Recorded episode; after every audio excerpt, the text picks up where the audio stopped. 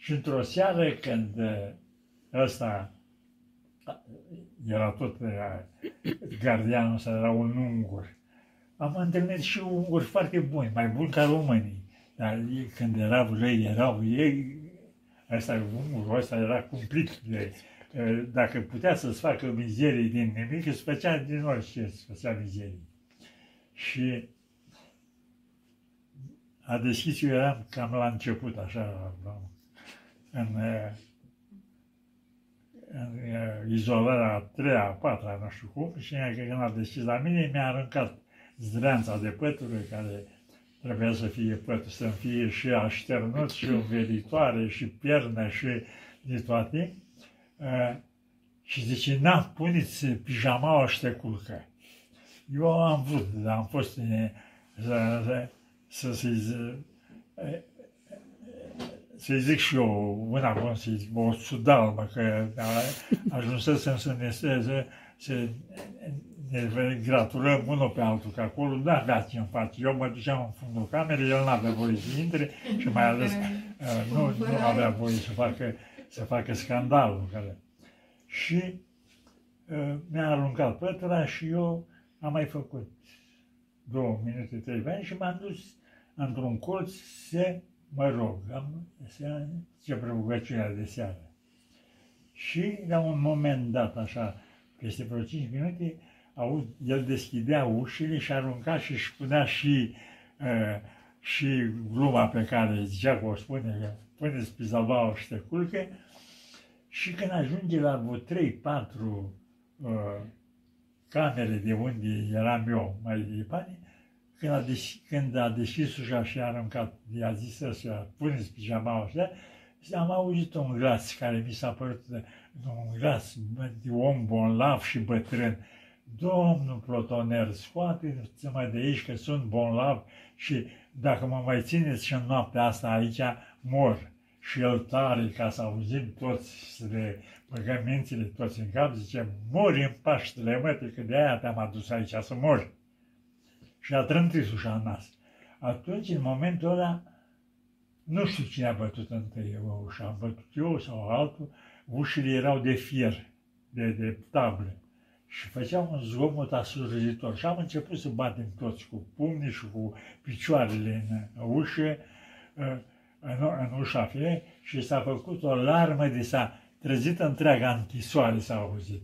Și colonelul care uh, conducea uh, la, uh, închisoarea din Aiud avea locuințe într-o într-o clădire care era chiar în interiorul închisorii, pe lângă unde erau și birourile și asta, era acolo, stătea cu familia, soția și avea doi băieți, dar erau mari, erau la București.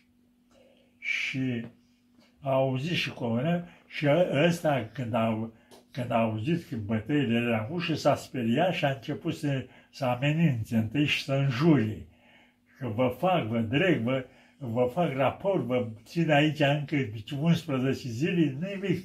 Noi am bătut ușă și el atunci s-a speriat și a început să se roage de noi. Oameni buni, încetați că, uh, zice, știți foarte bine că după ora închiderii nu mai, nu mai avem voie să, să deschidem ușa decât în, în prezența procurorului. Și noi toți, să vină procurorul, să vină procurorul și am continuat să bătem în ușă. S-au speriat de asta, a fugit afară, să, să aduc întăriri și noi atunci am uh, aflat că pentru cine ne, ne răzvrătisem noi, era tocmai Moș uh, Costache Gane, cum îi spuneam noi, Moș Costache Gane, care era bolnav și îl luase de la infirmerie și care se ruga să să-l ia să-l ducă în, că el moare. Și am venit ofițerii politici, noi am bătut până a venit colonelul. Colonelul Crăciun era un tip înalt, așa, la metru 90 și un spate, când intra, apărea ușa care se deschidea, umplea tot, tot cadrul ușii cu, cu a, și se oprește în prag înainte de a intra pe culoarul. Ce se întâmplă, mă, aici? S-a încins tărâța în voi? Și atunci am încetat și un glas care era mai aproape de el îi spune, domnule colonel, scoateți-l pe moșgane de acolo, că dacă nu-l scoateți, nu încetăm uh, protestul decât uh, uh, dacă vine procuratura. Uh, colonelul era inițial mai uh, uh, înțelept, înțelept, dar era de, de, de răutate așa și Și nu-i convenea toată uh, această manifestare, era des de noapte, uh, s-auzea și în, uh, și în centrul orașului, s-auzea ce se întâmplă la închisoare. Și s-a sfătuit câteva secunde, s-a sfătuit cu ofițerii politici de acolo care veniți și ei acolo și a zis, liniștiți-vă că uite, îl scoatem și îl ducem la infirmerie și a dat ordine. Uh, gardianul ia și du la, de unde le luat, la infirmerie. Și l-a dus într-adevăr, noi am, unii dintre noi am crezut că l-a dus la, l-a luat și l-a dus în altă parte ca să, să ne facă pe noi să tăceam. Dar eh, ni s-a confirmat că l-a dus la, totuși la, că s-a întâmplat să fie la infirmieria atunci, să fie unul din cel, chiar din celula în care stătea Constantin uh, uh, Gane.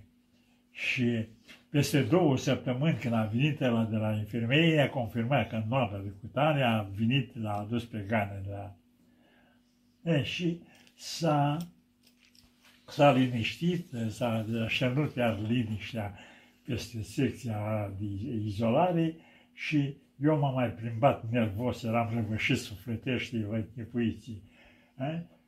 Mă plimbam nervos în cameră vreo 10 minute și m-am retras, așa m-am liniștit m-am retras în uh, colțul meu să-mi fac rugăciunea. Și am constatat că nu mă mai pot ruga. Eram așa de, de răvășit sufletește și de revoltat, încât nu mai puteam. Și atunci m-am pomenit zicând, parcă mi-a șoptit cineva, în seara asta, Doamne, te vei culca flămând.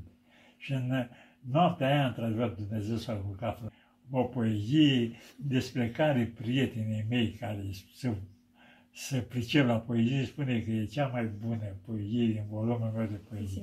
În seara asta, Doamne, te vei culca flămând. În seara asta, Doamne, te vei culca flămând.